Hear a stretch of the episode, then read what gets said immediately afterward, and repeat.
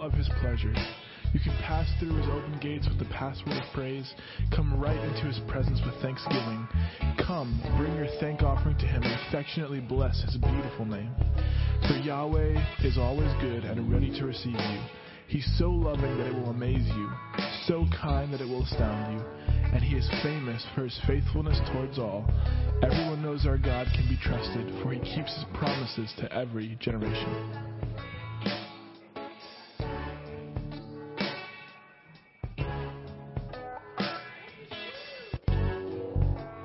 Great shout of joy to Yahweh. Go ahead and do it, everyone, everywhere. Worship Yahweh with gladness. Sing your way into his presence with joy. And realize what this really means. We have the privilege of worshiping Yahweh our God, for he is our creator and we belong to him. We are the people of his pleasure. You can pass through his open gates with the password of praise. Come right into his presence with thanksgiving. Come, bring your thank offering to him and affectionately bless his beautiful name. For Yahweh is always good and ready to receive you.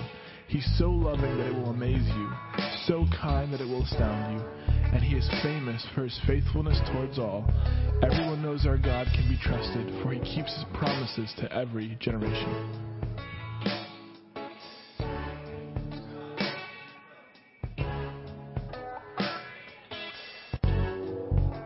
Up a great shout of joy to Yahweh. Go ahead and do it, everyone, everywhere. Worship Yahweh with gladness. Sing your way into his presence with joy.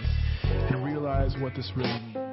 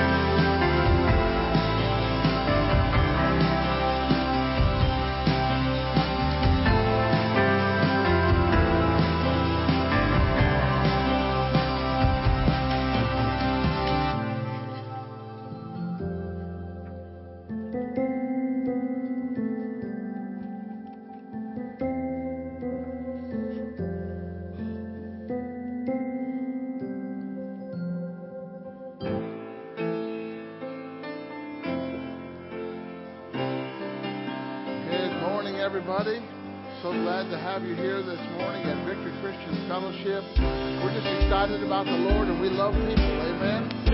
God's got some great things in store for us. Heavenly Father, we come boldly before your throne this morning and we thank you that we can obtain mercy and find grace in the time of need. And Lord, it is our heart's desire that you be glorified and honored in all that we do. And we bless you in Jesus' name. Amen. Let's worship the Lord together. Come on, stand together this morning. It's time to worship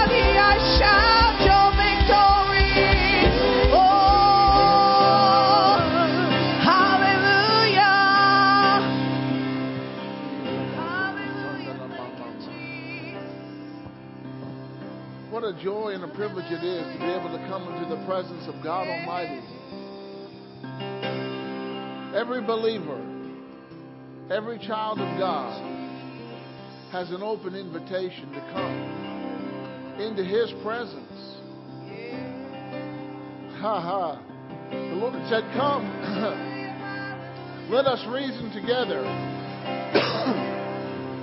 Though your sins are as scarlet, they shall be white as snow. Yeah, yeah, yeah, Come into his presence Hallelujah. and be cleansed and be made whole and be filled with the love and the goodness of God. Hallelujah. Oh, hallelujah. Hallelujah. Hallelujah. We need to be comfortable in God's presence. We need to be comfortable in God's presence. Oh, we worship you, Lord. Oh, we worship the King of Kings. We lift up the highest name. We worship the King of Kings. There is no higher name than Jesus. Jesus, Jesus. Oh, we give you glory and honor and praise. Glory, glory, Lord. For you are worthy, Lord. And Lord, we thank you that you are here and you are moving and working and you also speak to us.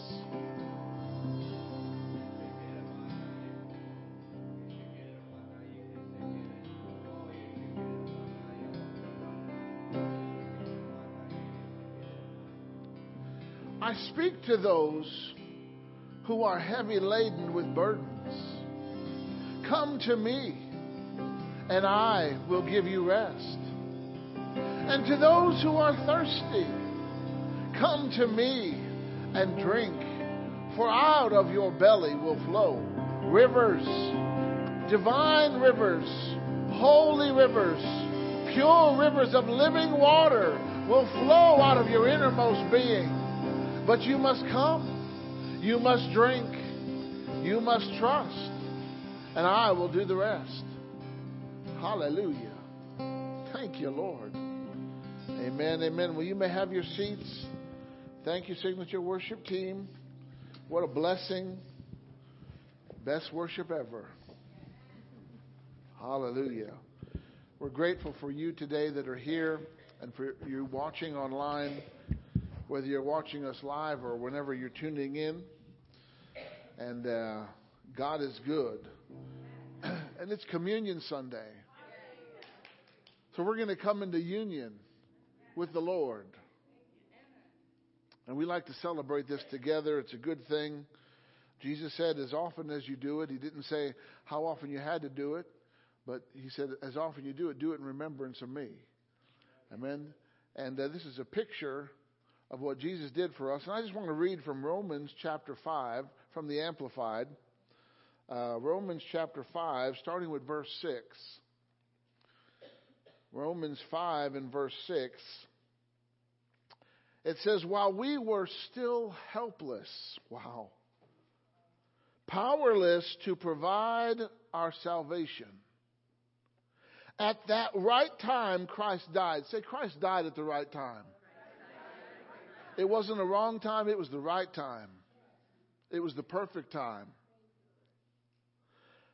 As a substitution for the ungodly. Now it is an extraordinary thing for one willing to give his life for an upright man, though perhaps for a good man, one who is noble, selfless, and worthy. Someone might even dare to die. But God clearly shows and proves his own love for us. Whew. This was the proof and the demonstration of how much he loves us. By the fact that while we were still sinners, Christ died for us. As a sinner, we were separated from God. As a sinner, we were helpless of saving ourselves.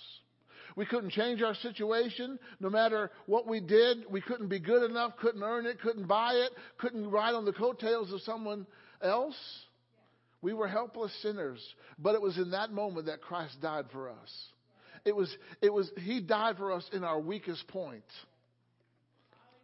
Hallelujah. And then verse 9 says, Therefore, since we have now been justified, have now been, past tense, have now been. We're going to look at that word justified. Delivered free from the guilt of sin by his blood. How much more certain is that? We will be saved from the wrath of God through him. Oh, I thought God was love. Oh, he's also a God of wrath. Because he's a just God. And he's a righteous God. And people who don't get right with God will encounter his wrath. But that's, he gives a, lot of mercy before you get to that point. But we're saved from his wrath. Amen?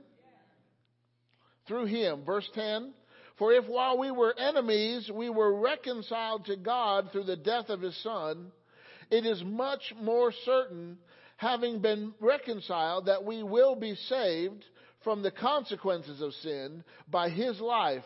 That is, we will be saved because Christ lives today. Not only that, but we also rejoice in God. Listen, there's no better reason to rejoice than in God. God is the source of joy. I don't care what's going on in your life, you can find something to rejoice about in God. Amen? The Bible gives us permission to rejoice in God. Rejoicing in His love and perfection through our Lord Jesus Christ, through whom we have now received and enjoy our reconciliation with God. So, what we're about to partake of today is a picture of our justification. What does it mean to be justified? I know they have a TV show on it, but that's not what I'm talking about. It means to, I make righteous. It means I defend the cause of, It means I plead for the righteousness, the innocence, the, uh, the I regard as righteous. So to be justified means you're righteous. Say, I am righteous. All right? It means uh, judicial approval. You've been approved by the judge. The judge has stamped his gavel. He said, You are righteous. Why? Because of the blood of his son, Jesus Christ. You've been justified. You've been conformed to the proper standard. You got back to your original design in his image. We are now made in the image of Christ. Amen? We've been rendered righteous. We've been shown to be righteous. We've been acknowledged to be righteous. You have been acknowledged in heaven as righteous. You are as righteous as Jesus is. Think about that. And all of heaven knows it. That's what it means to be justified. And we're justified through his blood. Hallelujah. You've been declared guiltless. Hallelujah. You've been acquitted of any charge that the enemy had against you. And you've been given a pardon. You've been given a pardon. All right? So that's justified. Now, what does it mean to be reconciled? It means to be down to the exact point. It means it's a to change when two parties reconcile, they're, they're changing to the same position. We have been changed to Christ. We are as alive as Christ is alive. And when He returns, we're going to be just like Him because we're going to be changed in the twinkling of an eye. Amen? Hallelujah. So we have been reconciled. We have uh, been uh, redeemed, glory to God, by the Lord. All of your debt has been taken care of. Amen? Hallelujah. All right, you can gather your elements. Heavenly Father, as we approach this table, we are so grateful for what you've done for us. And we just acknowledge you as Lord of all. In Jesus' name, amen. So go and get your elements and come and we'll partake of it together.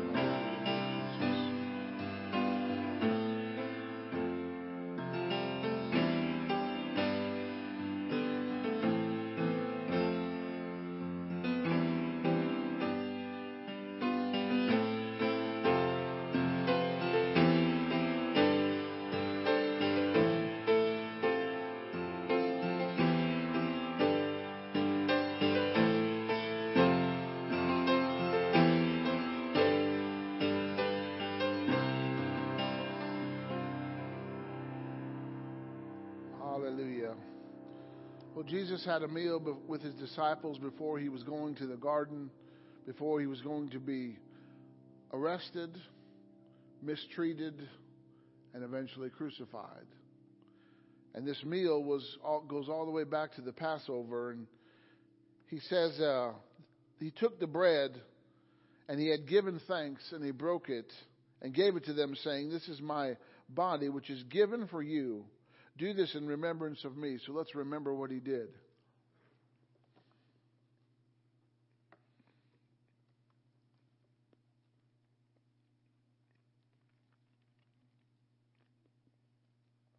And in the same way, he took the cup after they had eaten, saying, This cup, which is poured out for you, is the new covenant ratified in my blood. So let us drink and remember what he did for us.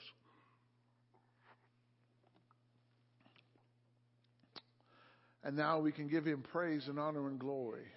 Hallelujah. Thank you for sending your son Jesus to live a perfect life, to die on the cross, a sacrificial death, and to rise from the dead, Lord. And we remember, we will never forget what you've done for us. And we honor you and bless you and praise you in Jesus' name. And everyone said, Amen, amen, amen. amen. Hallelujah.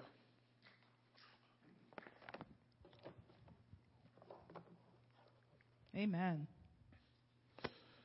We're going to have some radical people speak the word of God. Yes. Amen. Say, I'm authorized I'm authorized to speak the word of God. to speak the word of God. Amen. So we're going to make our confession based on God's word. Let's make our confession of faith. God, God is, is very very good, good to us. His, His Holy Spirit Spirit reveals to us us what God has freely given to us. We have and enjoy the good things that God has made available to us. We are greatly blessed by the Lord, and we possess the gates of our enemies. We are joint heirs with Jesus, and we take hold of all our inheritance. The Lord has separated us to himself, and he has given us territory to possess. Our land is fruitful, productive, thriving, and flourishing. God gives us his best. Wherever Father God has planted us, we take possession of our land by doing God's commands, statutes, and judgments. We gain divine wisdom and understanding and become great in God's sight. We are God's people, his priests who minister to him. We eat the wealth of nations and prosper in God. Instead of shame, we have a double portion. Instead of humiliation, we shout for joy over our portion. Jesus is our portion. In our land we possess double and everlasting joy belongs to us. God faithfully rewards us and makes an everlasting covenant with us. Everything that God has promised has been available to us, and we can possess it all. God establishes and confirms us in Christ, and He anoints us.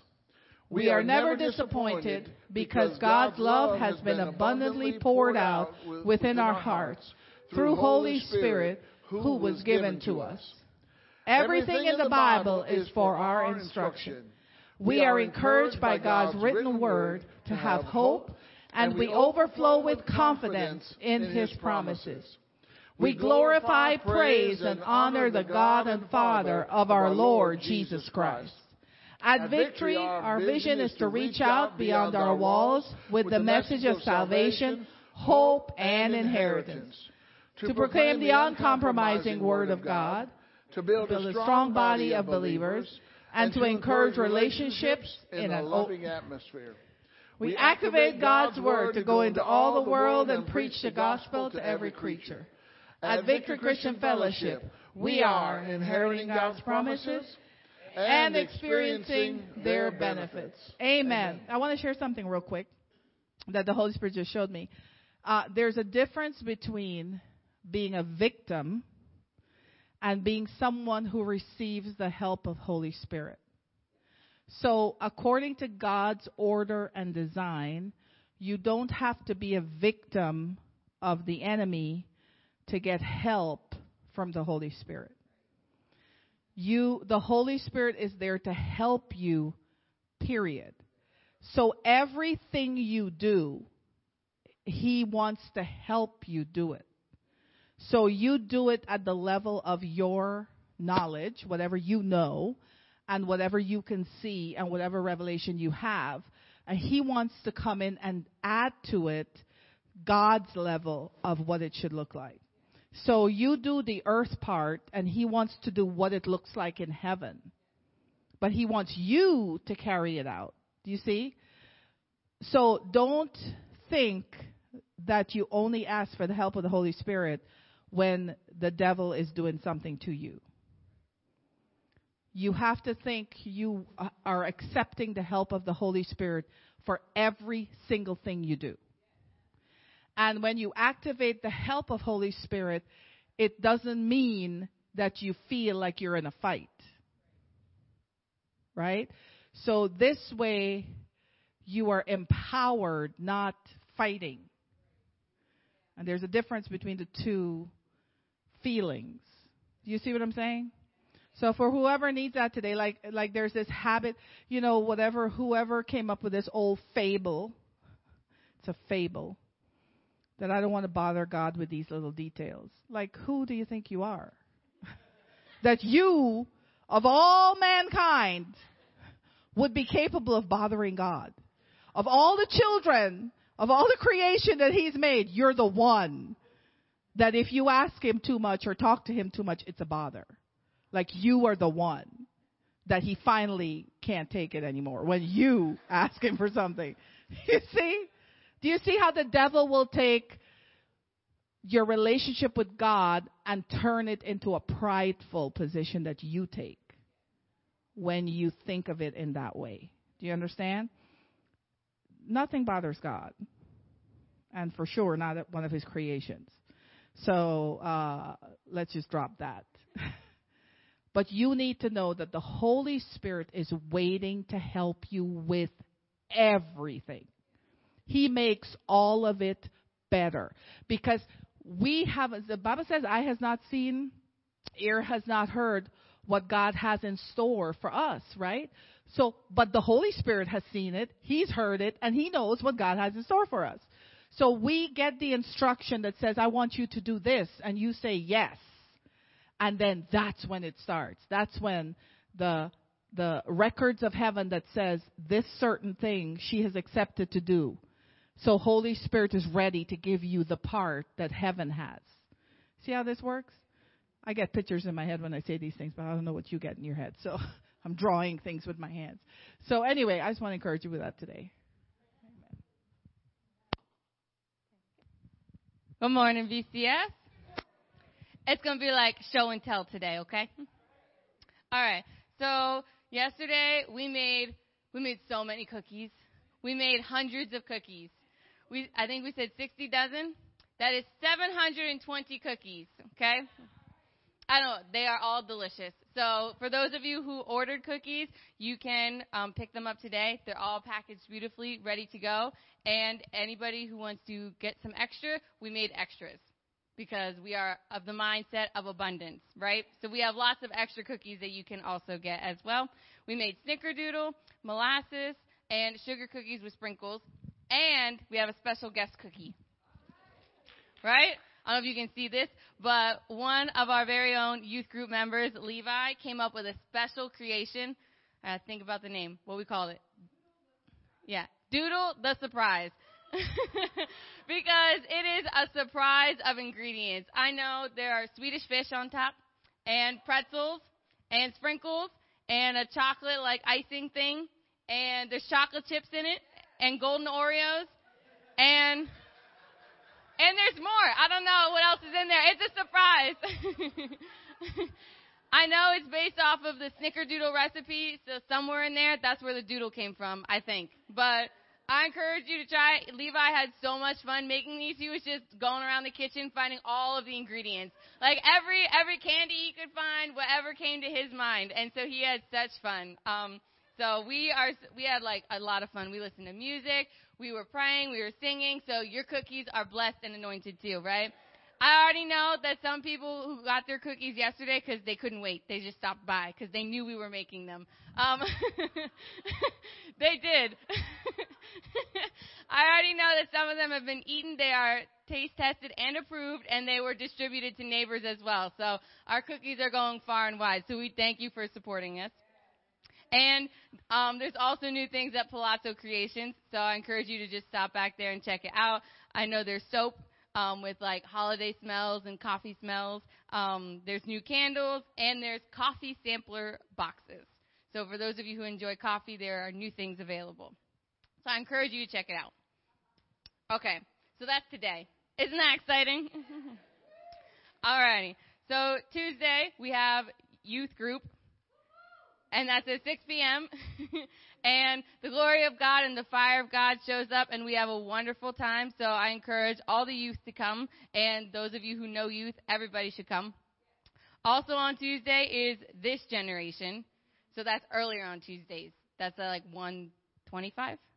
Look at me remembering these times. so, and that's when um, some of our middle schoolers get to come from school and spend an hour here at church learning about their identity in Christ. And I know they have a wonderful time, and they've been working on our Kids Life Christmas program. Right? So for those with kids and Kids Life program, if you are still interested, there is time to participate and you can see Abby because I know they are putting everything together for our Christmas program and it's going to be awesome. Because I've seen like pieces already of it. It's going to be great. So speaking of Christmas, our Christmas candlelight service will be on Christmas Eve, so Sunday the 24th at 10 a.m.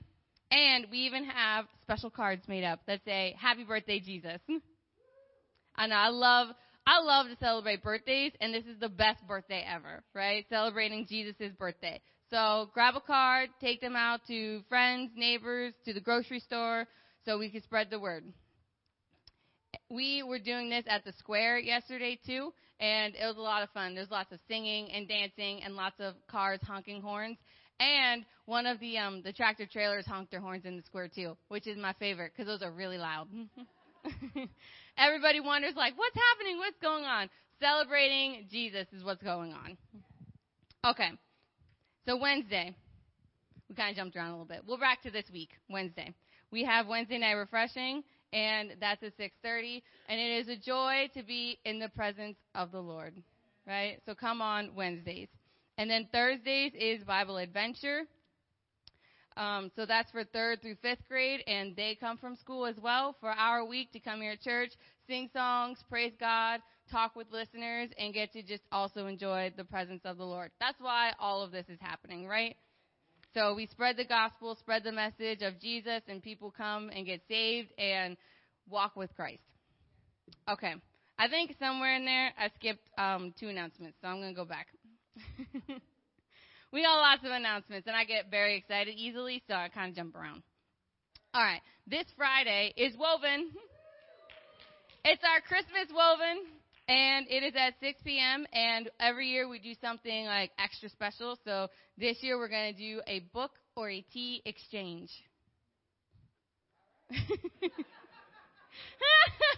so you can bring any book you would like to or a type of tea that you enjoy. You can it is optional, so you do not have to choose to participate if you don't want to. We'll have extras that way in case you forget or anything like that, you can still join in, okay? It, we are all about freedom, okay? So there's no pressure. But I'm very excited because I love to read, so I want to see all the books that people bring. I have my own um like at home library. I've heard that you need like a thousand books to have your own library. So that's one of my goals in life is to have my own library. And I am a quarter of the way there. I have like around 250. I'm very excited. So I love books. But the Word of God is my favorite book, right? The Bible. Yeah. Okay. The books do not have to be new. Yeah. So you can bring any book that you have or you want to share. Anything is up to you. So speaking of books, then on Sunday, next Sunday, the 17th, we have book club. it's a perfect transition. Um, we are studying Dr. Fiona's book about blind spots and living a limitless life, and we are actually going to finish that book this month and pick a new book to start for next year. Isn't that awesome? So that's after service next Sunday. So all the ladies are welcome to join us. Um, and it starts around 12:30 ish. Like I said, it's after service, but we for sure make sure we end at two. Okay, I think I got through all the announcements. Uh, some of you have known that I have started to learn how to run, which is hilarious, by the way. I should be blogging this entire journey. Um, so I think it was like a month and a half ago. I told you that I finally learned how to run correctly, like on the tips of your feet, and not like super heavy like an elephant, which is what I had been doing. so I keep learning more and more every time I every time I run how to breathe, how to run. I thought this was like a very natural process. It's not, but that's okay. So I learned today though that your Achilles tendon, which goes from your heel to your calf, is the strongest tendon in your body. Okay, right, and it works best with movement. So that's when it's like its strongest and can carry the most weight. When you jump up and down, right? which I do frequently, um, it can carry up to four times its weight. And when you're running, it can carry up to 10 times its weight. Right? I was so excited. I was like, so this muscle is so important. And the more you work it and exercise it, like the more it's with movement, the stronger it gets. So I was thinking about that with like the word of God, right? How it says like run your race, run your marathon and everything. That when we obey God's voice right away, like that's the movement. Like then you can carry more as you are moving forward and you're running and you're going and everything. Isn't that awesome? Right? So that's why we run with Jesus. Amen. That's all the announcements for today. that is awesome. Exercise my Hilly.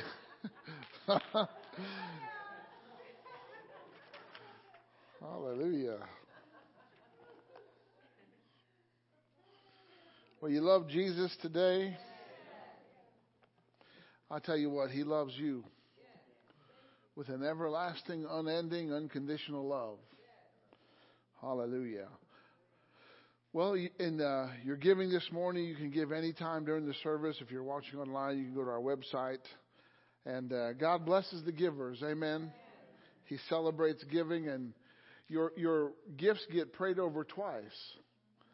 So they're double, double blessed. And Father, we just give you thanks and praise for your givers and their gifts today that they bring into your kingdom. And Lord, we thank you that you reward them and you receive them and you bless and prosper them, Father. And thank you for protecting them, watching over their land from the beginning of the year to the end of the year, making sure that uh, they have the success that you want them to have, Father. And we just honor you and bless you and praise you. And I call their givers and their gifts blessed today in the name of Jesus. Amen. And we have some awesome, incredible kids in this place. You know, Bible Adventure, we're almost at 50 kids. We're almost at 50 kids, like just about 25 coming from each school, maybe a little bit more from one, but it's an awesome year. So if you got some time on Thursday afternoon, uh, we could use some help as well. Hallelujah. So we got some kids in this place. Amen. So you ready for some kids life? Kids living in faith every day? Go, kids. Have a good class. Glory to God. Well, it's Christmas season, isn't it? So uh, the Lord put on my heart a series of messages called The Benefits of Christ's Birth.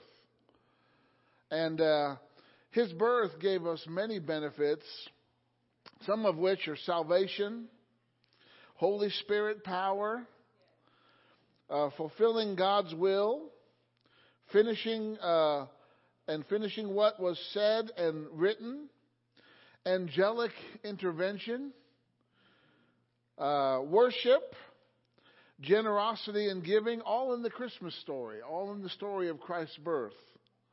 Uh, dreams, joy, greatness, repentance, God's kingdom, and faith. So today we're going to learn a little bit more about salvation. Amen. Sometimes I think that it's a gift that we've been given and sometimes we take it for granted. Because maybe we forget about what it's all about. And so today I'm going to help you to know what are we saved from? Who are we saved to? How to receive salvation and that it's past, present, and future in your life. Amen? And for some, this might be a review, but you know what? We need to know what about salvation because you need to share your salvation with someone else. See, God gave us the gift of salvation not to keep to ourselves, but to share with others.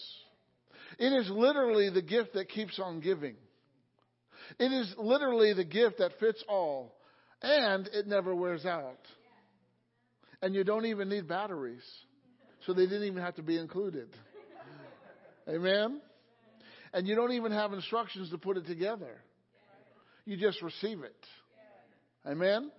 So let's look at uh, the, the, where it says this in uh, the Christmas story. Why don't you go to Matthew chapter 1? Matthew chapter 1 and verse 21. Matthew 1 21. And the Bible says, And she shall bring forth a son, and you shall call his name Jesus, which means the Lord is salvation. And he shall save his people from their sins. Amen? Aren't you glad he saves us from our sins? All right, let's go to the Gospel of Luke, chapter 1. Luke, chapter 1, and verse 43. And we're going to read here, and then we're going to talk about salvation because it's a gift of God. Luke 1 43. And it says, and uh, Elizabeth was answering Mary, and she says, And what is this to me that the mother of my Lord should come to me? Think about that. Mary was carrying a baby whose name was going to be Jesus, and Elizabeth recognized him as her Lord. Amen? Salvation comes when you confess Jesus as your Lord. All right? He will never force his way, but he, uh, he is received. Amen? Let's go to verse 69. Verse 69. Zechariah was prophesying here, and uh, he said, And he has raised up a horn of salvation for us in the house of his servant David. That word horn represents rule or strength. He raised up a horn of salvation. Amen? And uh, Jesus is the salvation. He's the descendant of David. It's proven in the genealogy. All right, let's go to verse 76. Verse 76. And uh, he's talking about John, Zechariah is talking about his son John. And he said, And you, child, shall be called prophet of the highest. Wow, that's a good title. For you shall go before the face of the Lord to prepare his ways, to give knowledge of salvation unto his people by the remission of their sins, through the tender mercy of our God, whereby the dayspring from on high has visited us. All right? So he's come to give knowledge of salvation. Amen? All right, let's go to Luke chapter 2 and verse 10. Luke chapter 2 and verse 10. We're just reading this and then we're going to talk about this. All right? The angel is talking here to the shepherds. And the angel said in verse 10, the angel said unto them, Fear not, for behold, I bring you good tidings. That's the gospel. Of great joy. Everybody say, great joy. It wasn't just joy, it was great joy. Which shall be to all the people. Right? God's plan of salvation includes everyone, but not everyone knows they have been given a gift. So if you don't know you've been given a gift, you can't receive it. The only way that you can know that you uh, have been you can receive it is to know that you have it. Amen. And then finally, let's look at verse 30, chapter 2, verse 30. This is Simeon, eight days after Jesus was born. Mary and Joseph bring him in the temple to get circumcised and to go through through that uh, ceremony. And Simeon says, "My eyes." He picks up Jesus, the baby, and he says, "My eyes have seen your salvation." Salvation is a person. Amen. Okay. So, uh, benefits of Christ's birth, one of the benefits is he gave us salvation. If he wasn't born, we wouldn't have the opportunity to be saved. But because he, he was born, see, he, God had to have a man on the earth because that's what God said in the beginning. He gave dominion to man in the garden, right? So in order for, to save mankind, God had to become a man. All right? That, because it was written in the Word. All right? So what is salvation? What is salvation? It is deliverance from the power and effects of sin. Sin is the most destructive thing on this planet. Sin is the cause of the havoc in the earth. Sin is the reason bad things happen to good people. It all is because of sin. But sa- salvation is deliverance from the power and the effects of sin. Salvation is deliverance from danger and suffering. It's deliverance from danger and suffering. Salvation is designed to protect and serve. Well, I thought that's a police officer. Amen. No, it's salvation. I'm sorry, to protect and preserve, not to protect and serve. The word salvation, it promotes victory. It's a word of victory. It's a word of health. It's a word of welfare. It's a word of prosperity. It's a word of deliverance. And it's a word of preservation and safety. Hallelujah. See, when we bear fruit, God puts us in a preserve.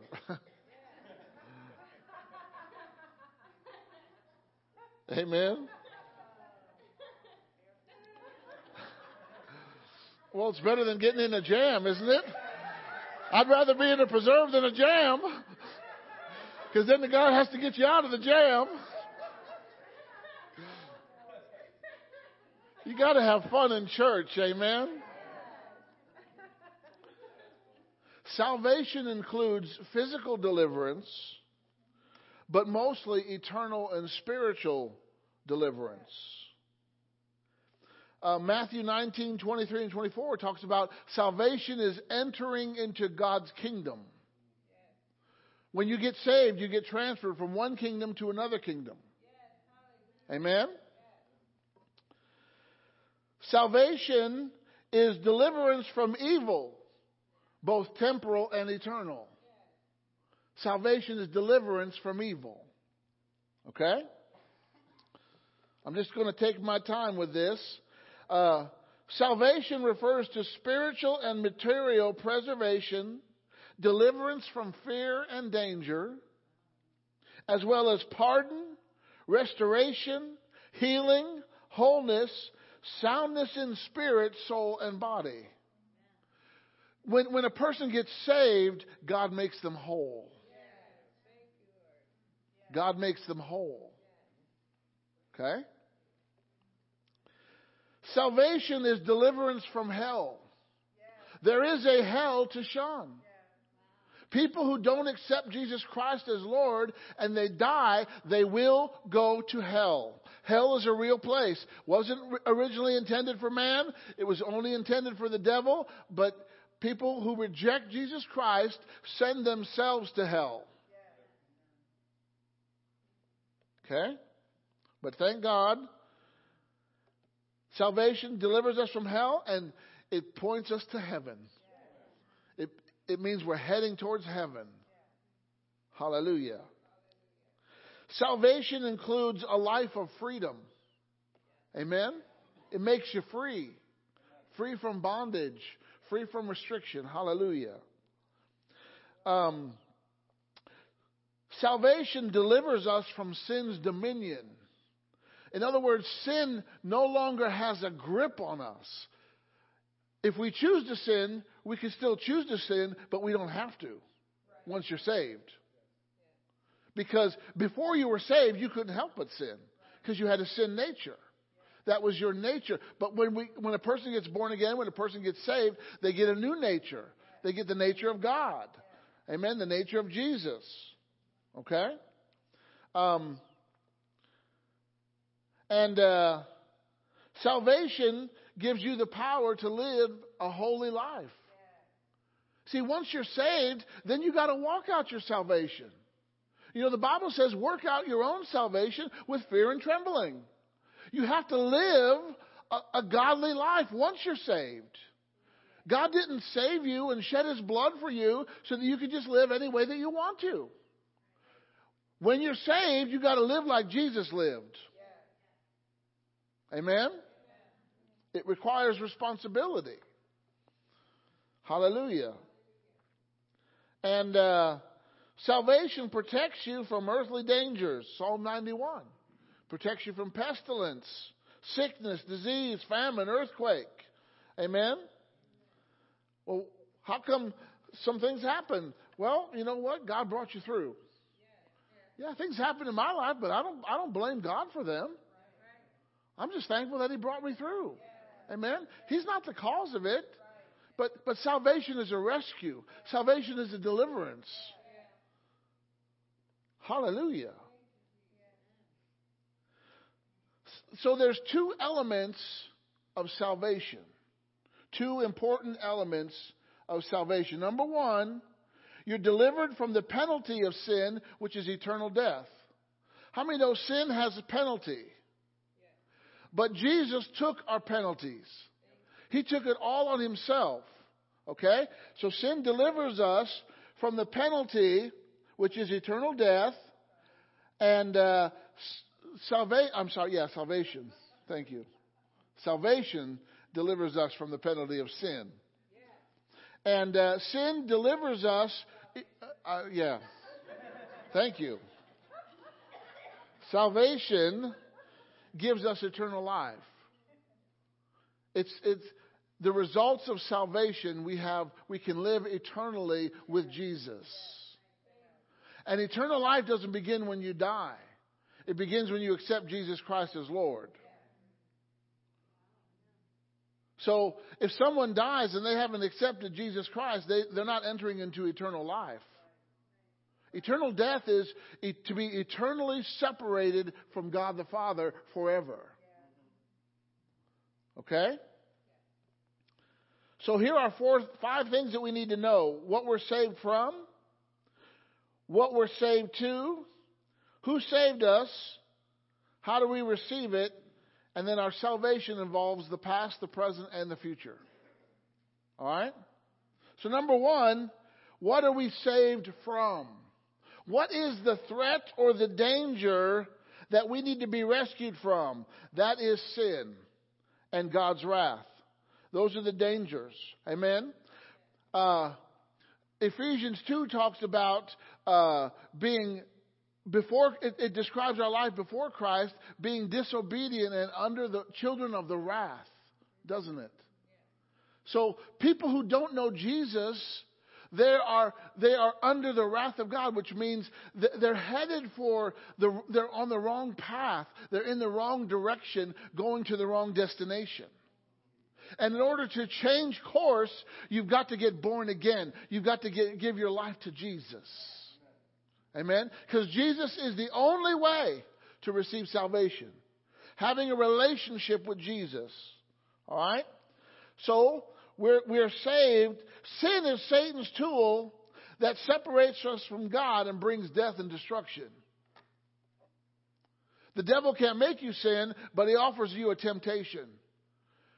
It's a, it's a lust of the eye, a lust of the flesh, or the pride of life. All temptation comes from three roots the lust of the flesh, the pride of life, and, and the lust of the eye. All right? But uh, Satan can only make an offer to you, but he can't make you. Okay? Look at Psalm 86. Psalm 86 and verse 13. Psalm 86 and verse 13. All right? We are saved from God's wrath. Hallelujah. We're saved from God's judgment. Amen? Now we will, we will be judged for what we do on this earth, but the, the final judgment, we are delivered from the final judgment. Right? Where God's going to separate the goats and the sheep. We're going with the sheep. Amen? Hallelujah. We're, we're, we're delivered from, uh, see, we under, we undermine the, the danger and the, um, harmfulness of sin. It is extremely destructive. And once sin came into the earth, do you realize there was no death in this earth until sin happened? And the Bible tells us sin brought death. That's how destructive sin is. If, if there wasn't any sin, there wouldn't be any death. But sin brought the death to this earth. Okay? Psalm 86 and verse 13, it, uh, it says this For great is your mercy toward me. Oh, hallelujah. God's mercy toward you is great.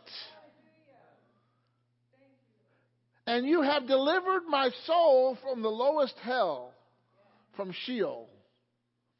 He delivered your soul from Sheol. Be- why? Because of His mercy, His great mercy, His overwhelming mercy. Amen? Thank God for His mercy. God's mercy, when you woke up this morning, God had a new batch of mercy re- ready for you. His mercies are new every morning. Amen? His mercy endures forever. Hallelujah. Okay? Go to Math, go to Mark chapter 16.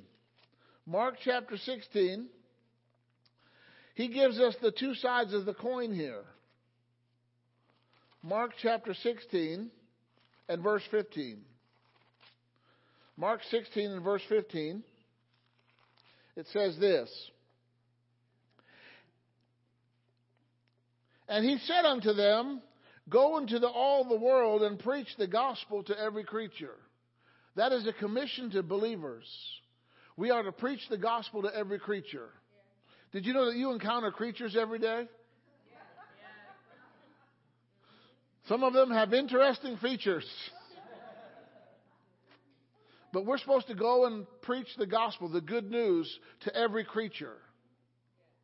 He that believes and is baptized shall be saved, but he that believes not shall be damned.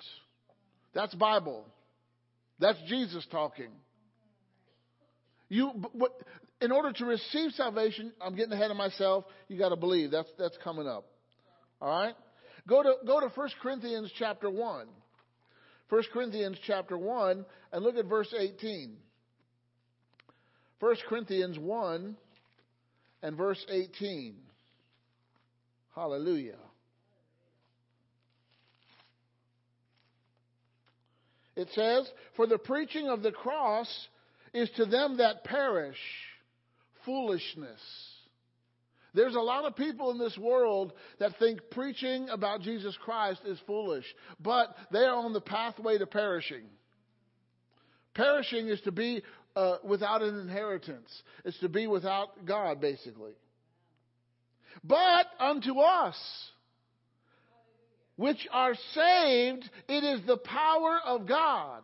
See, when we, for those who believe in Jesus, the preaching of the cross is the power of God. Amen? We, we look at the message differently.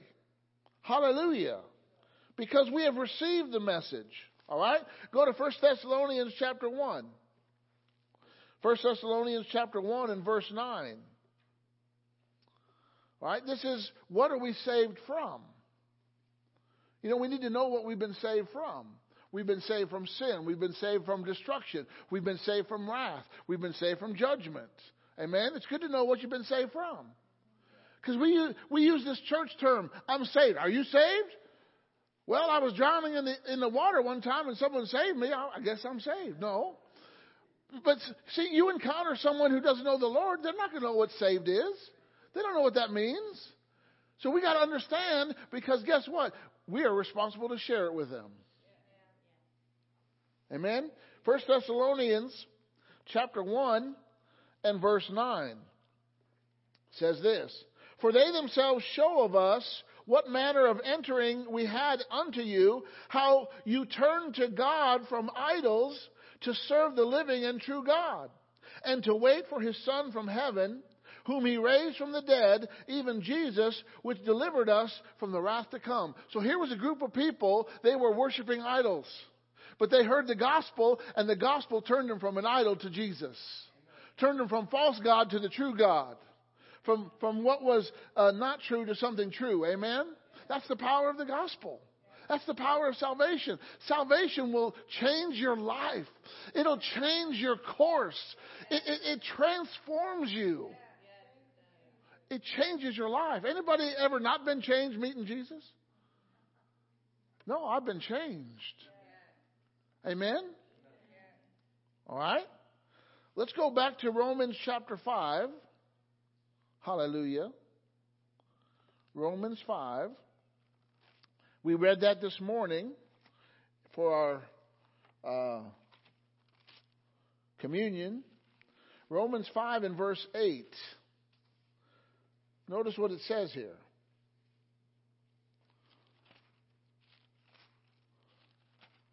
You don't mind looking at Scripture, do you? We get in the Word so the Word can get in us. How many know you got to get the Word in you? Because that is your defense. That is your victory. That is your mandate. God designed His Word to be written on our hearts, and we got to put it in us. Romans 5 8. And, uh, but God commands his lo- commends His love towards us that while we were yet sinners, Christ died for us. Thank God. Much more then, being now justified by his blood, we shall be saved from the wrath through him. So we're saved from wrath. You know, God sits on his throne are two things, two foundations. One is righteousness, one is justice. God is a just God. And if you think people are getting away with stuff in this world, don't worry. God keeps good records and everything will come out in the wash. Amen? So, I, you know, one time the prophet was, was upset because the wicked people were prospering, right? But guess what? There's going to come a time when all their prosperity is not going to help them unless they know Jesus. So, the Bible says that we're saved from wrath. Okay? Number two, who, who, who saved us? God is the author and the originator and the inventor and the planner and the creator of salvation. Salvation was God's idea. Salvation was God's work. Man did not come up with the plan of salvation. God came up with the plan of salvation. And by the way, man's sin did not take God by surprise. He did not call an emergency meeting in heaven and say, Michael, Gabriel, what are we going to do? This man I created really messed up. How are we going to fix this thing? God knew how to fix it from the before it happened because he sees the end before the beginning. He already had a plan in place. He already had what he was going to do to save people from sin. He knew that sin was going to occur, but he had a plan for its cure. Amen? Jesus is sin's cure. It's the only cure. Amen? So who saved us? John, go, go to John chapter 3. John chapter 3. Well, let's just start with verse 16. For God so loved the world that he gave his only begotten Son, that whosoever, everybody say whosoever. So this gift is available to all. Whoever believes, see, you got to believe. In him should not perish, but have everlasting life. For God sent not his Son into the world to condemn the world, but that the world through him might be saved. Why does it say might be? Because even though God offers the gift, it has to be received by faith. So if a gift is offered but it's never received, the gift remains still the gift, but it doesn't benefit the person because it's not received. Right? If someone sends you a gift in the mail and it never shows up and they say, Did you enjoy the gift I sent you? I never got it. It gets you upset. Well, that post office, right? You know, gets you mad.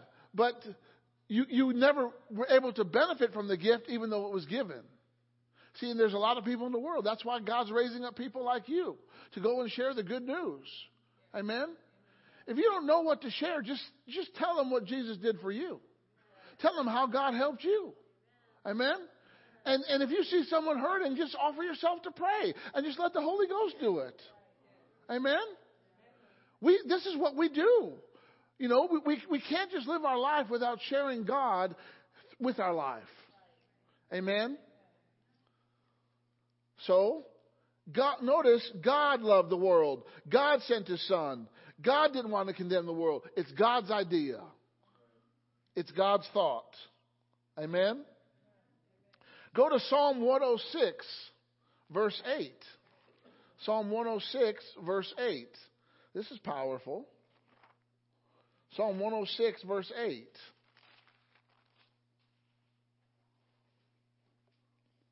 And notice what it says. Nevertheless, he saved them for his name's sake, that he might make his mighty power to be made known. God saved you for his name's sake. He put his name behind it. His name guarantees it. Amen. It's because of his name.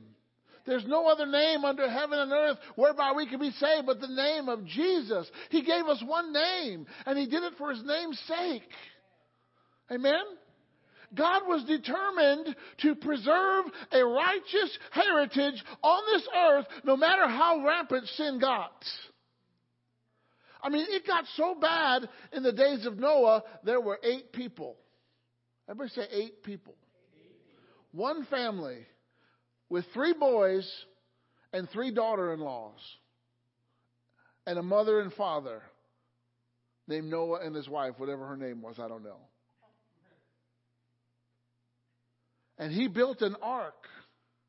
He created a safe place to preserve people when destruction was happening when trouble was happening, when God's judgment was being poured out, God had a safe place for his people to go called the ark. And Jesus is a, a type and shadow of the, he's, the ark is a type and shadow of Jesus. Jesus is our safe place. Jesus is our secure place. Jesus is our peaceful place. Amen? You can, you can go, run to the strong tower and find safety there. Amen? God always has a safe place. God was determined from creation to preserve a righteous line of people, a godly heritage. He was going to preserve that no matter what happened in the earth. Amen? So he did it for his name's sake. All right?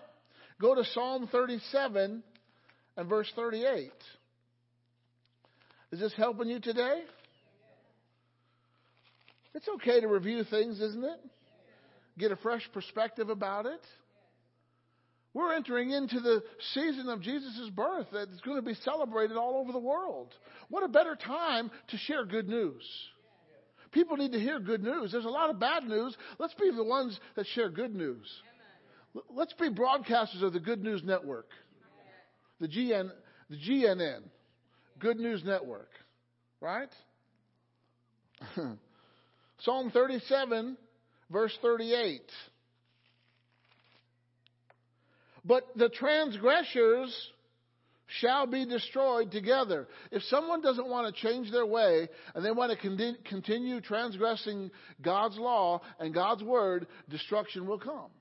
Because that's just the law of sowing and reaping. What you sow is what you reap.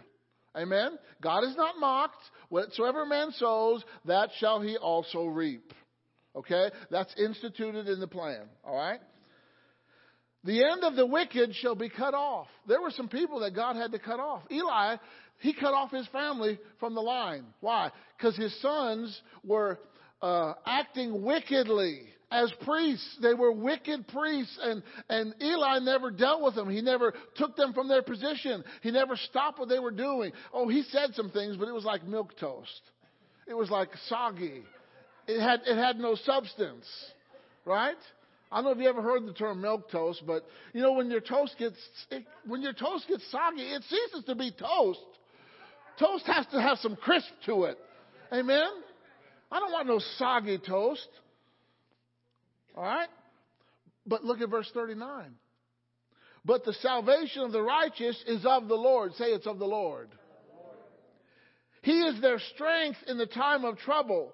And the Lord shall help them and deliver them. He shall deliver them from the wicked and save them because they trust in Him. That's faith. Amen. He delivers those who trust in Him. Okay, God, you can deliver me if you want to. No, you're not trusting. You're putting it all on God. God will deliver me. When, when those three Hebrews stood before Nebuchadnezzar and they gave the reason why they weren't going to bow to those statues, they said, Our God is able to save us. Amen? They were bold about that. That's trust. Hallelujah. Okay? So, salvation is received by faith in Jesus Christ. It was God who made us alive in Christ Jesus. What a plan.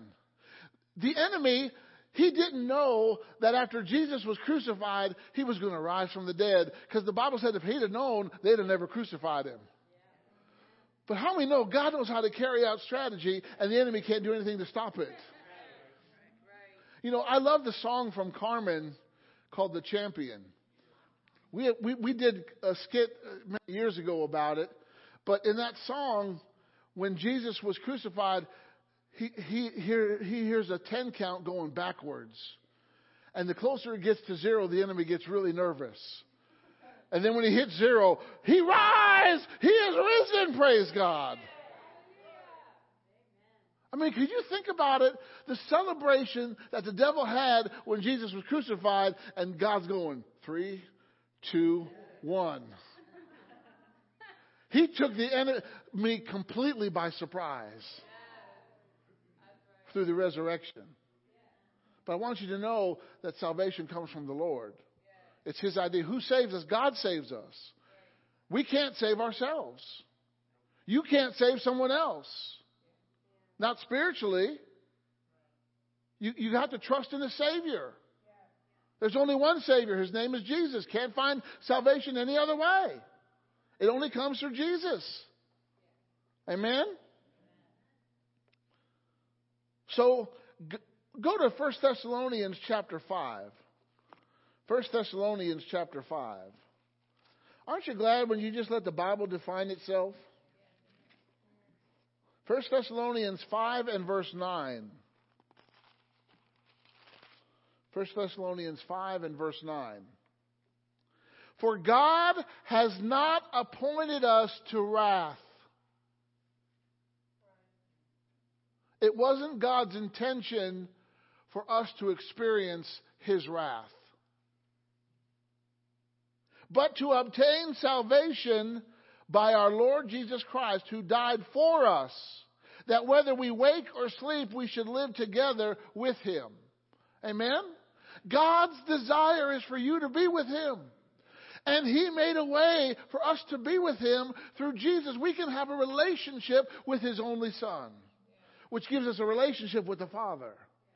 We can now walk with God like Adam did in the cool of the day. Whatever Adam lost, Jesus gained. Amen? Jesus is the second Adam. He did what the first Adam couldn't do. He gained the victory for us. He took our punishment for us, and He gave us the victory. He gave us the access. He gave us everything. Even the faith that we have in Him comes from Him. He gives us the faith to believe. And, and God has to be the object of our faith. You can't put your faith in anything else. Amen? Hallelujah. You don't have to turn there, but 1 Timothy 2 4 says God desires all people to be saved and come to know the truth. Everybody say all people. all people. What's God's will for all people? That they be saved. If they don't know the good news, how are they going to get saved? Someone's got to share it. Everybody look at your feet and say, My feet are blessed. Beautiful are the feet of them that bring good news. You got some beautiful feet. Why? Because you're good news bearers. Amen? Go and bring someone some good news. How can they go unless they be sent? How can they hear without a preacher? How can the preacher preach unless he's sent? Blessed are the feet of them that bring good news. Guess what? God sent you. In your sphere of influence, your neighborhood, your friends, your family, God sent you. to be a light, to be a blessing. Well, they don't want to hear what I said. Did you know God told Jeremiah, I want you to preach, but they're not going to listen to what you say, but I want you to preach anyway. It didn't unobligate him from his uh, uh, calling. Jeremiah had to preach to a bunch of people that didn't want to receive what he was saying, but he still had to preach. Why? That's what God wanted. Amen? We have to be sharers of good news. Why keep the good news to yourself? It wasn't meant for us to be kept to ourselves. It was meant to be shared, right? What do they say? Go tell it on the mountain. And over the hills and everywhere. Right? Okay, number three. We are saved from sin and brought to God. We are brought into a right relationship with God. How it was in the beginning, before sin. Okay? We are brought, we are saved from sin and brought to God. So God's plan of salvation, rescue, and deliverance, it, it includes benefits, blessings, and rewards. Bless the Lord, O my soul, and all that is within me. Forget not all of his benefits. Psalm 103. Say, God's got some benefits. Amen? What are some of his benefits? We go from darkness to light. Isn't that a good thing? You ever try to walk in darkness? It's hard. You're more likely to hit yourself or hurt yourself or stumble. But we, we go from darkness to light. That's a benefit. We go from bondage to freedom. Amen? Hallelujah.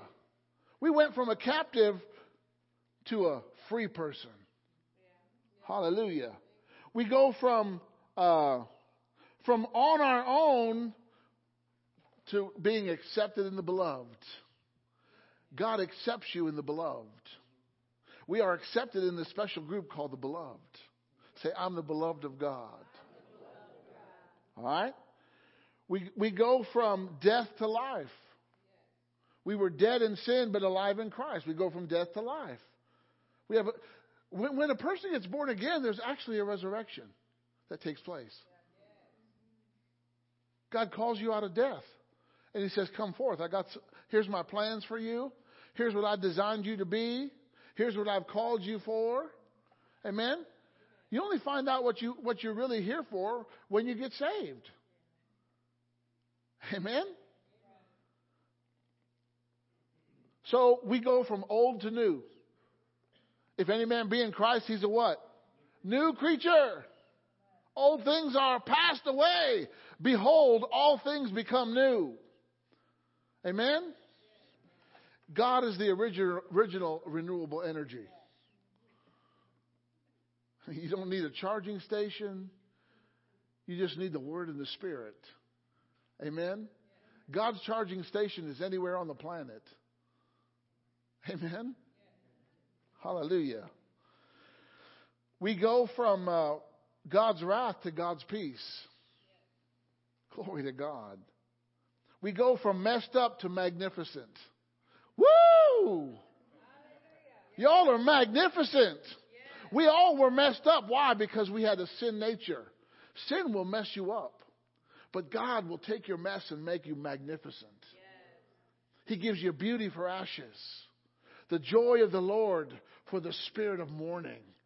He'll give you the garment of praise for the spirit of heaviness. Anything that God does to us is an upgrade. Amen? This is the benefits of being saved. We go from wrong to right. Hallelujah. We go from the devil's shackles to God's loving arms. Hallelujah. All the devil wants to do is bind you, to steal, kill, and destroy from you. But God wants to set you free. Where the Spirit of the Lord is, there's liberty. If you know the truth, the truth shall make you free. Hallelujah. Free from sickness, free from disease, free from poverty, free from oppression. Free. That's a good thing. We go from the world to the kingdom of God. Glory to God. we God saved us so that we can have a relationship with Him. You can now, anybody who's saved can go into the throne room boldly. Think about that. You can walk into the throne room where the Almighty sits.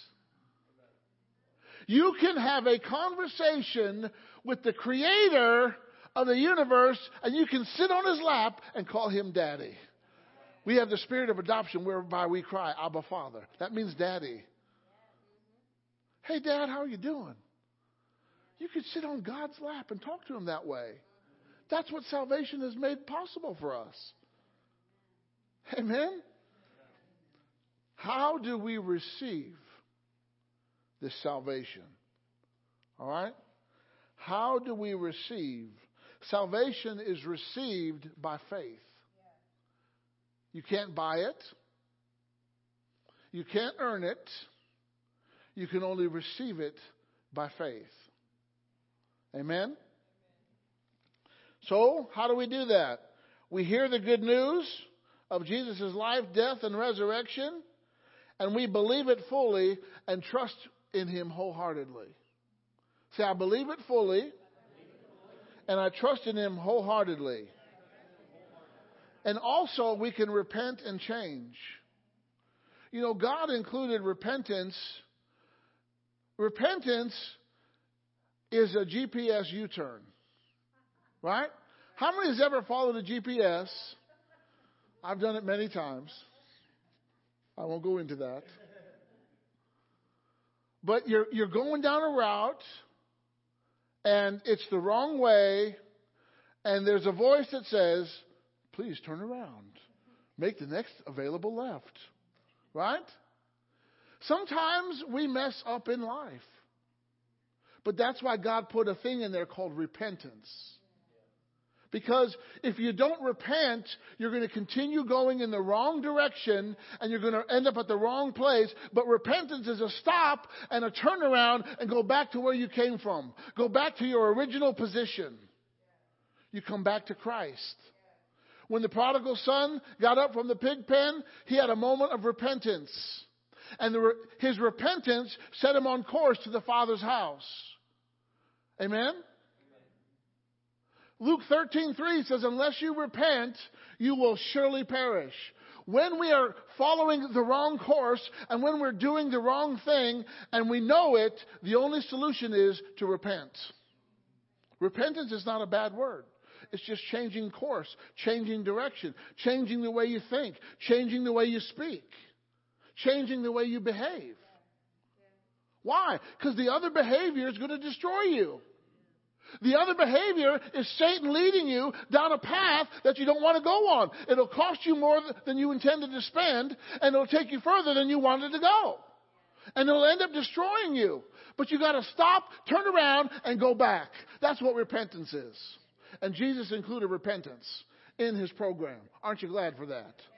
And Jesus said, if you confess your sins to me, he says, I am faithful and just to forgive you and to cleanse you from all unrighteousness. But there's got to be that confession to him.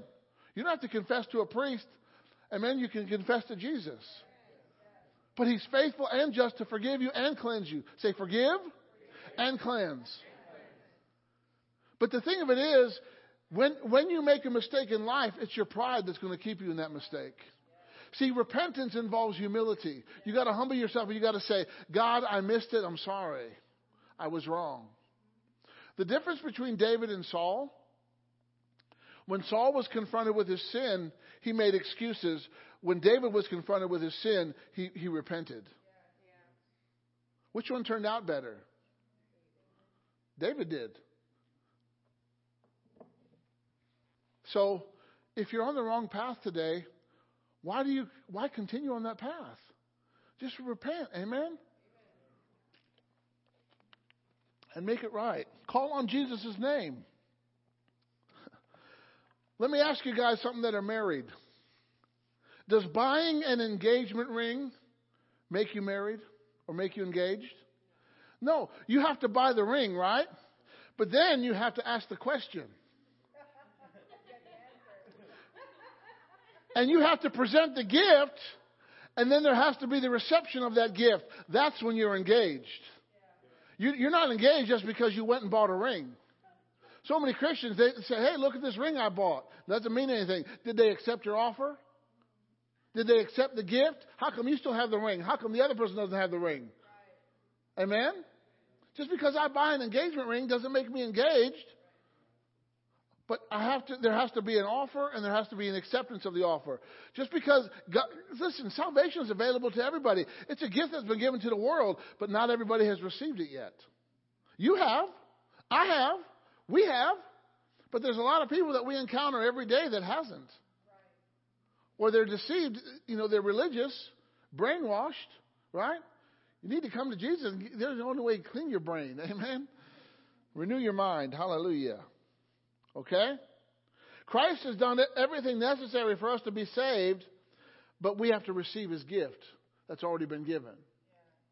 Amen? Go to Acts chapter 16. Acts chapter 16. I want you to see something here. Hallelujah.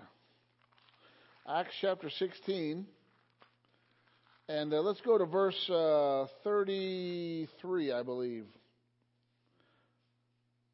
No, um, verse 30, Acts 16, verse 30. This is the story of Paul and Silas who were in a Philippian jail. What are you in for, Paul? Oh, we cast the devil out. What are you in for? Murder? Stealing? What are you in for, Silas? Oh, we cast the devil out. But they, that's why they were, they were in prison because they cast the devil, spirit of divination, out of a woman. Okay? And verse 30, after the earthquake, after Paul and Silas were praising, you know, their hands were shackled, their feet were shackled, but their mouth was open. How many know you got to use what's available to you? If your hands are tied up, use something else. Right? Their mouth wasn't shackled, so use your mouth. So many people, I can't witness because my hands are shackled. Had nothing to do with your hands. If your mouth isn't shackled, use that. They use their mouth. I got a mouth and I'm not afraid to use it. so, look at the question, verse 30 of the jailer. And he brought them out and said, Sirs, what must I do to be saved? Paul and Silas, they didn't give an altar call, but they had a demonstration of the power of God. And it was the demonstration of the power of God that touched this man's heart. What must I do to be saved? He didn't say go down to the store and buy it, right? He didn't say behave in a certain way, did he? Verse 31, and they said, believe on the Lord Jesus Christ and you shall be saved and your house. Everybody say believe. believe. The only requirement to receive salvation was to believe in the Lord Jesus Christ. Amen? Amen. And verse, look at verse 32. And they spoke unto him the word of the Lord. You gotta have your faith in something. It can't just be in the air. So they spoke the word about salvation. They spoke the word about Jesus' life, death, uh, burial, and resurrection. They spoke the gospel to him. They spoke the word of the Lord and to all that were in his house. See, the household couldn't, they had to believe in the truth. They couldn't just get saved because they believe in lollipops. Right? They had to believe in the Word. So, in order to give them faith to be saved, they had to preach the Word about salvation. Otherwise, they couldn't be saved. Right? And he took them the same hour of the night, washed their stripes, and he was baptized, he and all of his house. Man, they went from an earthquake to a baptism. Hallelujah. Now, some say that that jailer became the pastor at the church of Philippi. I don't know if that's true or not, but I've heard it said. So whoever said it, I don't know. All right? Go to another example, Luke 19. Go to the Gospel of Luke 19. All right? I'm almost done. Oh, that's awesome. I didn't hear a great amen on that. Sometimes that might be your greatest point of response. Amen? Hallelujah. I'm about to finish. Glory to God. Thank you, Jesus.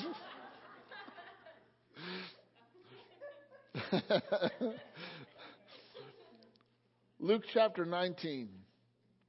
And um, let's look at, uh, well, we'll start with just verse 1. And Jesus, now who is Jesus? He is the Word made flesh, He is the Son of God, okay? He entered and passed through Jericho. And behold, there was a man named Zacchaeus. He was the chief among the publicans, and he was rich. He was the chief tax collector. All right? He was the head of the IRS. Maybe the secretary of the treasurer. I don't know. Now, notice this next phrase in verse 3. He sought to see Jesus, who he was. He wanted to get a glimpse of the truth. He wanted to see salvation. He wanted to see the Son of God, who He is. He wanted, He needed a revelation of who He is. And if you want to be saved, you need a revelation of who He is. And He could not, for the press, that's the crowd, not the reporters, because He was little stature, He was short. So, here's the, okay, this man wants to see Jesus, but he's hindered from getting a good vision of Jesus, so he's got to do something. Okay? So, he runs, he ran before and climbed up into a sycamore tree to see him.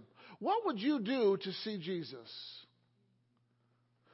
So many people make excuses why they can't see Jesus here, Zacchaeus wasn't going to let anything preventing him from seeing Jesus. Don't use excuses why you can't come and see Jesus. You make a way. I don't care if you got to cut a hole in the roof. And four guys got to bring up their paralyzed friend and lower him down before Jesus. Make your way to Jesus. Don't let anything stop you from coming to Jesus. Don't let anything stop you from making things right with God. Those are lies from the enemy that will keep you bound. Zacchaeus said, Okay, I may not be able to see it, but there's a tree. I can climb a tree. And when Jesus came to the place, he looked up. He made eye contact. Right? And he saw him and said unto him, Zacchaeus, Make haste and come down, for today I must abide at your house. That, that, that, has, that has more to it than just coming to the house. Why? Zacchaeus is welcoming Jesus into his life. And he made haste and came down and received him joyfully. And when they saw it, they all murmured, saying, He has gone to be a guest with a man that's a sinner. Hello? Who needs a, who needs a physician other than a sinner? Jesus is in the right place. Oh my gosh. Yeah, he might be a sinner, but he's not going to be a sinner for long. Because Zacchaeus took the steps to get to Jesus. And Zacchaeus stood and said unto the Lord, Behold, Lord, the half of my goods I give to the poor. He had never thought about giving before until he met Jesus. All of a sudden now, he's generous. Everybody say half. And if I've taken anything from any man by false accusation, I restore him fourfold. And Jesus said unto him, This day is what? Salvation come to your house. For for so much as he is also a son of Abraham. For the Son of Man came to seek and save that which is lost. But that day, salvation came to Zacchaeus' house. And he became a generous giver in a moment. Amen? So when you come in contact with Jesus, He will change your uh, life. We're not justified by works, but we're justified by faith. It's great. We are saved by grace through faith. It's a gift of God. Say salvation, is a gift of God. All right, and finally, salvation it, it it interacts with the past, present, and future. The past, Christ died in history. Amen. Several thousand years ago. He saved us. He delivered us, saved us, and called us. It's already done. God's purpose and grace granted in Christ Jesus before the world began. Before the world began, God's plan for you was to be saved. Think about that. So you're in the right place at the right time, and you're fulfilling good history. The present, we are being saved. That means we're being transformed and growing. There's a scripture in 2 Corinthians uh, 2.15 that says, We are the sweet fragrance of Christ among those who are being saved. See, salvation occurs when you meet Jesus, but then it's a process of carrying that salvation out and living like Jesus. In order to live like Jesus, you've got to grow in the knowledge of God. That's why teaching the Word is so important. That's why preaching the Word is so important because it helps us grow. It helps us walk out our salvation. Amen? Salvation has a beginning, it has a process, and it has an end. All right?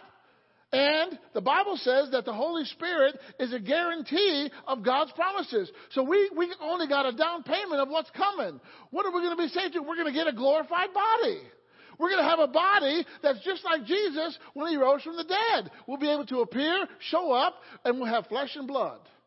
Amen? We're going to be just like him when he comes back.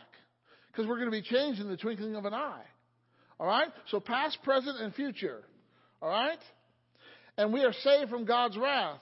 All right? So when God comes again, every believer is going to meet him in the air.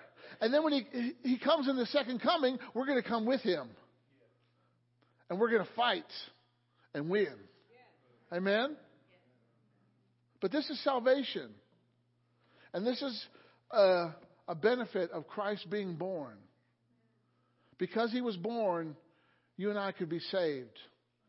God saved us. We're saved from wrath. We're saved from judgment. We're saved from sin. We're saved from its penalties and consequences. Amen? I got to tell you, sin has negative consequences. You think, you, you think when, when you miss God and it's just a little sin, there's nothing little about it. Because it, it, it gets bigger. And we're saved from that. Amen? And, and it was God's idea who saved us. How do we receive? We receive it by faith in Jesus Christ. Can't receive salvation any other way. Amen? So you're equipped now to tell someone about salvation. You can tell them, this is what I've been saved from. And this is what God wants to save you from. You can tell them who saved you. It was God's idea. Amen? Why is God letting all these bad things happen? God doesn't think bad. It's the devil that thinks bad. God is good. So if something bad is happening, it's not God. It's the world, the flesh, or the devil. Sometimes we get ourselves into our own mess. Amen? With our choices. The only way that the devil can get into your life is if you open the door and let him in. He can't force his way in. But we can resist him in the faith. Amen? And if you're here today and you need to make some things right with God, today is the day to do that. Amen? Everybody stand up if you can. If you can't stand, you can sit. But uh, I want to give you an opportunity. You know, the Bible says in uh, Acts 3:19, that's our scripture for Wednesday nights. He says, if you repent and turn to God, then times of refreshing will come from the presence of the Lord. We, we use the times of refreshing for Wednesday night refreshing, but the first part about that is repentance. See, because if you're not right with God, you hinder the blessings of God in your own life. And, uh, you know, everyone that came in contact with God, you know, when, when Jesus entered Peter's boat and he caught the great catch of fish. Peter got down on his knees and said, Lord, I'm a, sin, I'm a sinful man. Because at first he didn't really take the command of God really seriously. He just kind of did it half heartedly. That's why his net was breaking. Jesus said nets, and Peter said net. There's a difference. But Peter recognized that he needed Jesus, and we all need Jesus. Amen? And he's kind and compassionate. Listen, you come to Jesus, he's not going to say to you, Oh, it's about time, you filthy person. No, he doesn't talk like that. He's just going to open up his arms and he's going to love you. He's going to lift you. He's going to fill you. And he's going to touch you. Amen? And his power will change your life. So if you need to make some things right with God today, I'm not going to ask you what they are. You know who you are. You know what you need.